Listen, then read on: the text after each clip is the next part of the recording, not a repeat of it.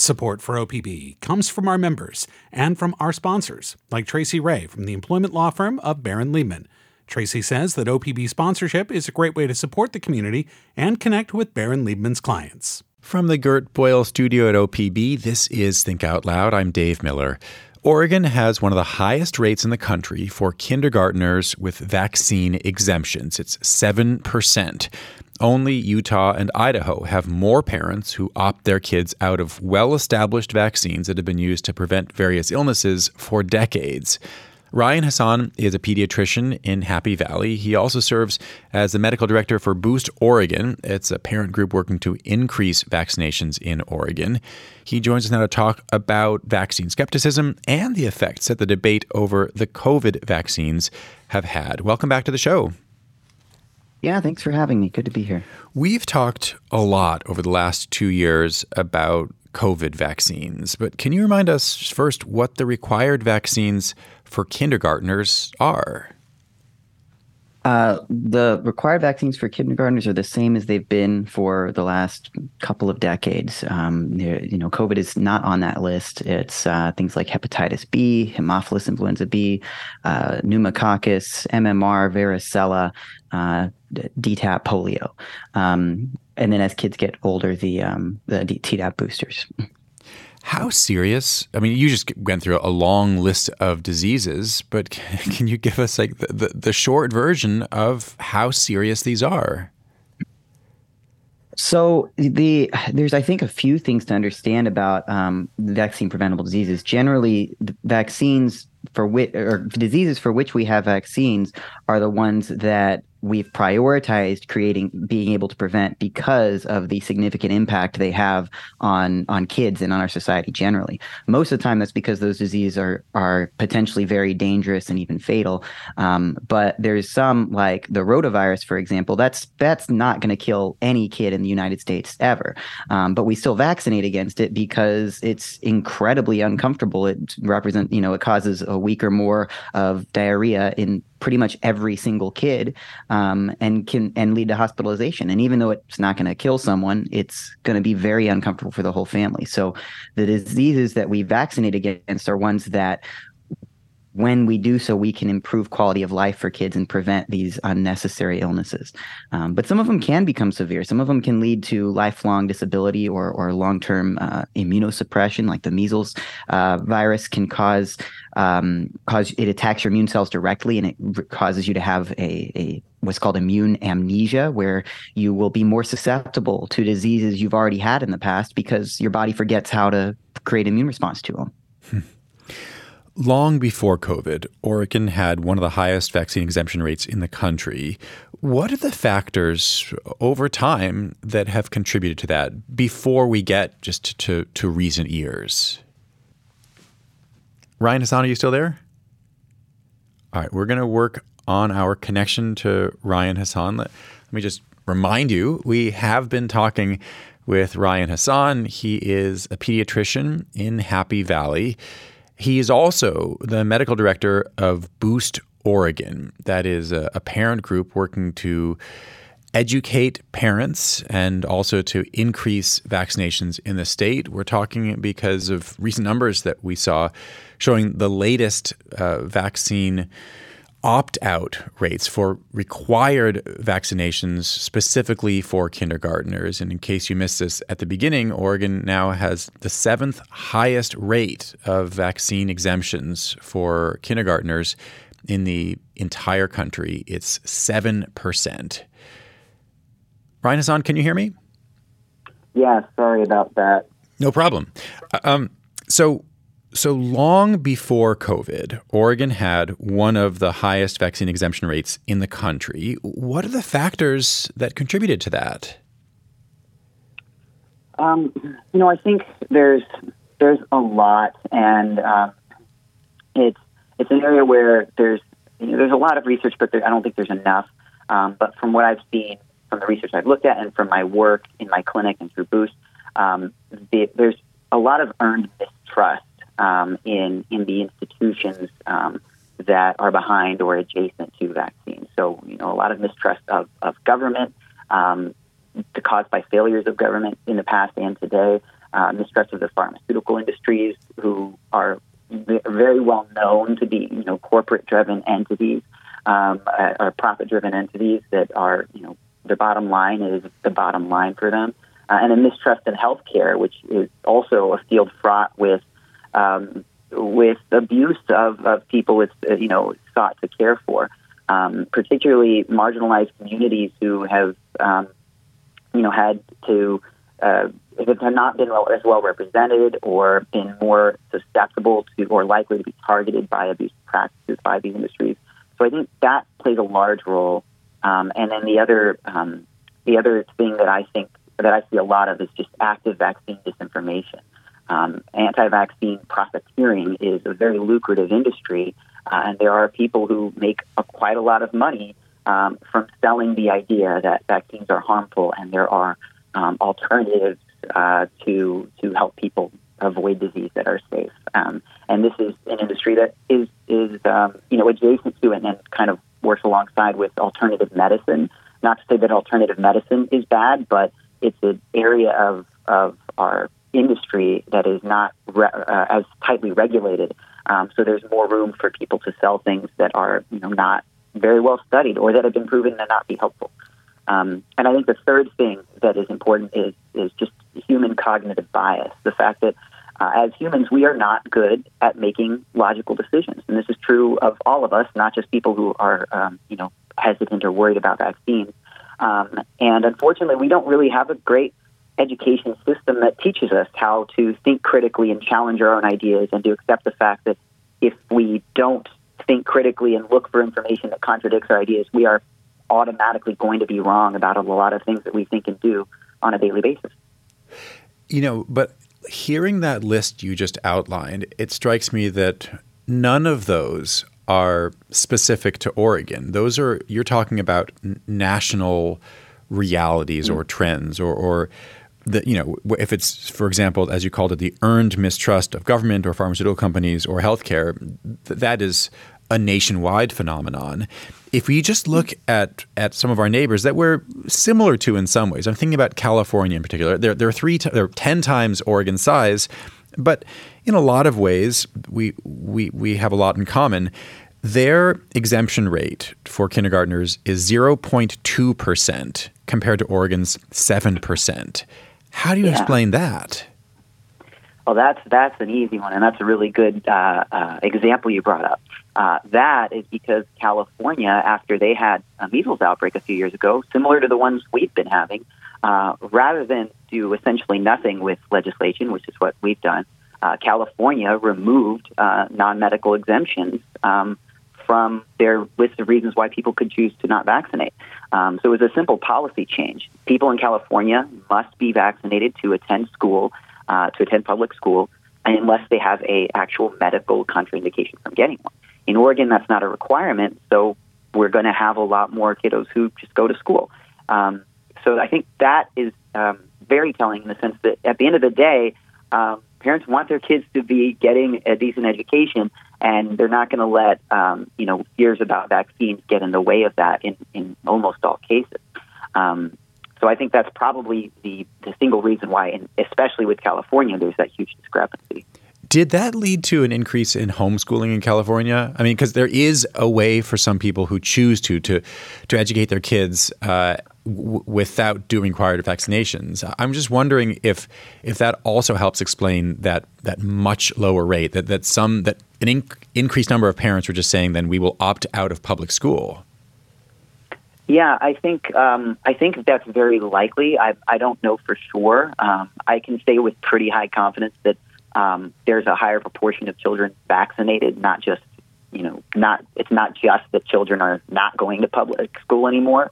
Um, but I think it's very likely there are some kiddos whose parents took them out of public school and found alternatives um, because of that. Um, but um, a lot, especially from my own experience, I can say that a lot of parents uh, will get vaccines if if it is required by the school. And I have parents who tell me that outright. They're like, you know, I'm not sure about these vaccines, but we're going to get them. We want to make sure our kids go to school, so we're going to get them before kindergarten at least. Can you explain how the exemption process works right now? I mean, you, you just you outlined that that it, there is there are no non-medical exemptions in California. Oregon does have a system, even though it, it changed about six or seven years ago. So, what does it take? Well, there's um, there's a couple of options to get a non-medical exemption. One is you can um, get a, a signature from your from your healthcare provider um, saying, you know, we've had this discussion and this patient has chosen not to vaccinate, um, and you know, I, uh, and and that's that's essentially it, and they show that to school. The other, which I think is the most common, is that the um, the parent can go online, um, and there's I think an instructional video you have to watch, um, and then you sign a form saying you've watched it, and then you turn that into the school. Have you ever signed the form as a doctor saying, "I've talked to my patient or or my, my patient's." Um, you know, parental guardians, and and they're not going to get vaccines. No, as a provider and in my clinic, we we don't sign those, um, and that's mostly partly because you know we we don't recommend not vaccinating, um, and we don't recommend children go to school without vaccines because then they can you know they're increasing the risk to our other patients. Um, but also and also because it's not necessary because I will make sure parents know how to access everything um, that they need, including ways to get to school without vaccination, and that is I will point them to the Oregon website and say, here you go, this is how you do that. Um, but I don't sign the letters. How often do you um, hear concerns from the parents of your patients about the safety of vaccines for their kids? Um, probably on a daily basis. I think um, I think it'd be hard for me to go through a day in in my clinical practice without having at least one, usually multiple patients um, who have expressed some concern about some vaccine, um, which is which is I think a good thing. I mean, parents should have questions about the medical intervention uh, that their children get, um, and it makes sense that they you know will not be you know totally confident. They might have some questions or concerns about vaccines because we don't really have good public education about vaccines. There's not um, there's not routine education about how vaccines work. I think most people don't really understand how vaccines work, and I think that's improved a little since COVID. There's more of a uh, a sense of you know what happens in the body with a vaccine, but on the, at the same time, there's also a lot more disinformation about the particulars of that, um, and a lot more uh, more in, uh, concerns about vaccines because of um, COVID. Interesting. So you actually think that. And we should turn to COVID now. That that it has uh, affected this in almost opposite ways. Yes, um, there's there's definitely, I think, a little bit of a split that's happened. Um, there are people um, who, I, most of the people that I see um, in my clinic, uh, or a lot of people I see in my clinic, have new concerns about vaccines, children's vaccines generally, because of the pandemic and concerns they, that came to light for them with the COVID vaccine and the way the pandemic was handled uh, and problems or perceived problems with the way the COVID vaccine was rolled out, and that has led them to be mistrustful of other vaccines. And I, I may have seen a dozen or more patients who we spoke about that exact issue just in the last month alone. Wow. Um, so, so, hand, so you think that that that the the debate over the COVID vaccine it, it could lead to an increase in kindergarten vaccination opt outs? Uh, I think it already has, at least in in my um, in my own clinic with the patients I've worked with. There are patients I know who previously vaccinated their children completely and have now stopped, or have are having new kids and decided not to. Um, I have I have parents who tell me, you know, I actually regret uh, vaccinating my child when they were younger, and if I were to make that decision again, I would do it differently. Um, which is is a very hard conversation to have, and it's very um, it's very challenging for me because you know these are kids who are doing fine. They're totally healthy because, of course, vaccines don't cause any long term problems. And the fact that these parents regret this choice tells me that they're anxious about a potential problem that hasn't happened, but that might because of this choice that they already made. And that's an anxiety they're going to have to live with until they come to a place where they're actually comfortable with the science behind vaccines and the safety of vaccines. Yeah. How do you navigate that as a doctor? I mean, I'm going back to that in my mind that, that phrase you used earlier, the, the earned mistrust of government, of healthcare, of pharmaceutical companies, which I, I mean, embedded in that is a knowledge that that there can be reasons for um, for reasonable people, thoughtful people, to be mistrustful of these powerful organizations. Um, at the same time, we're talking about um, misinformation in the case of these safe vaccines. And you want to keep the trust of your patients and, and their families. You also want what's best for them. You, you, you can't do it all. How do you navigate that? Um, with a lot of difficulty and patience. Um, I'll say I think um, it's very. I'm very grateful I get to work for Boost Oregon and for my clinic because the two jobs really help me be better at both. Um, I learn. I get to take what I learned from patient interactions and take that to Boost Oregon and talk about how do we have these conversations more effectively. What are ways we can do better, and then I can take what we talked about and apply it in practice. Um, it, I think one of the big things I talk to when I train other providers with having these conversations is start with accepting your limitations. You know, there's um, you know, 50% of the country gets the flu vaccine each year. There, there's maybe an 80% vaccine a vaccination rate uptake rate for, for the COVID vaccine. I'm not going to get those numbers to 100% just by talking to people. Um, there's a huge array of systemic issues um, and inequities and challenges and barriers that need to be dismantled and, and restructured for anything like that to happen. So acknowledging that what I can do is really very limited, and that is just to engage people where they're at, listen to my people, the, the person in front of me, and listen to their experience and understand where they're coming from and engage. You know, where are they in this journey of making this decision? Are they in a place where they're they're ready to hear some you know a different perspective? Are they ready to you know listen to what I have to say, and will that be useful to them? Um, a lot of times, people aren't ready, and you know I I try to be uh, completely honest and open with my patients, and I make sure they all know that I recommend you know, the vaccines recommended by the CDC and that I got them for myself and I got them for my kiddo. Um, and also that I respect their choice to make the decision that for their own health is their choice. I can't force that upon them and I don't want to try to do that. Um, and that's where we start. And from there, if they say that, you know, yeah, I guess it'd be nice to talk a little more, then I'll, I'll have that conversation. I do try to acknowledge that, you know, there are good reasons to not trust the government. I don't trust the government per se. It's, it's a giant, multifaceted organization that is you know violating our civil liberties in many ways constantly. Um, I don't trust pharmaceutical industries or any you know multi-million or multi-billion dollar industry. You know their their intention is to make a profit at any cost, um, and there's not often enough regulation to make sure they're not harming people in the process. Um, and I don't trust the healthcare industry either. You know, I have my own negative experiences within healthcare.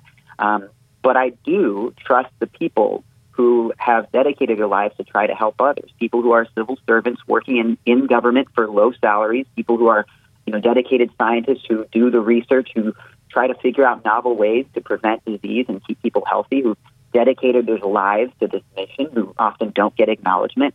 Um, the vaccinologists who have created vaccines, and the healthcare providers like me, and and, and nurses and staff and mid-level providers who, you know, often get the the brunt of the the disrespect and the, and the aggression and, and, anger of people who mistrust the systems that they're a part of. Um, and I try to communicate that to patients is that you know it's important to separate the institutions, which are of course hugely problematic and will always be problematic to some extent, from the people working in them who are really doing their best to make sure that we are creating a better and safer world for everyone. And that's that's how I try to connect it for patients and say, you know, I don't necessarily trust healthcare, but I work in it and I try to make it better. And I know that there are people who work for, you know, these big pharmaceutical companies who made these vaccines not because they wanted to make money, but because they wanted to save people's lives. I want to just touch briefly on on one piece of disinformation that has um, seemed had a really lasting impact. A paper linking vaccines with autism was retracted 13 years ago now. To what extent is it, does that idea still come up in your office? How much do parents talk about it? Um, you know, it's. I would say it's um, it's not as common now as it was previously. Um, I don't think that's a talking point that has as much traction as it did initially, which is good because I mean it, it has been thoroughly debunked. It's absolutely not true. I can say that with more confidence than I can make probably any other claim in regarding medicine. Um, but I think the the echoes of it are still around. You know, people might not say or even think explicitly, well, this vaccine might cause autism. But I think there's there's a general sense of well, it could cause some problem. It could cause some issue with with my child's development or growth in some way. And and I think that that is something that we don't always. I don't. I, the patients like that. I think parents don't always fully contend with exactly what they think about it. There's not necessarily a logical like um, sense of what and how something might what might happen and how it might happen. It's more of this very vague fear of like I have heard and seen all of these things that make me get a sense of just feeling uncomfortable and overwhelmed and just generally uncertain and fearful. And that just is just kind of this I call it a soup of anxiety that parents are having to swim in and it's hard to really, you know, maybe specifically lay out your thought process in that the specific ways and reasons you might you know feel a certain way and and oftentimes if if I were to push and say let's let's boil this down. Let's let's talk about how do you think this might actually negatively hurt your child? They won't necessarily have a good answer. And I've and I've done that before. And I don't really know. I'm just I'm just scared. I just don't know. And I've read things and I'm not I'm I'm just worried about it. And that's what makes it hard because anti-vaccine propaganda speaks to people's feelings, speaks to their fear, and capitalizes on it. And and at the end of the day, humans are emotional uh, beings. We try to think of ourselves as rational and intelligent and logical, uh, but none of us makes decisions logically. We think emotionally, and then we try to create sometimes a logical reason after the fact. Um, and I think being aware of that is a helpful first step to understanding that you know, it is natural and okay to have fears about things we're not entirely uh, knowledgeable about. Uh, but it's important to meet those fears head on. Ryan Hassan, thanks very much. Thank you for having me. Ryan Hassan is a pediatrician in Happy Valley and the medical director of Boost Oregon. It's a parent group working to increase vaccinations in the state. So much of what we talk about on this show has to do with what's happening right now. But there's a lot of history behind these conversations. OPB's Salmon Wars podcast will give you insights into some of that history. It tells the story of one Yakama Nation family that's been fighting for salmon in the Columbia River across generations. Find Salmon Wars wherever you listen to podcasts.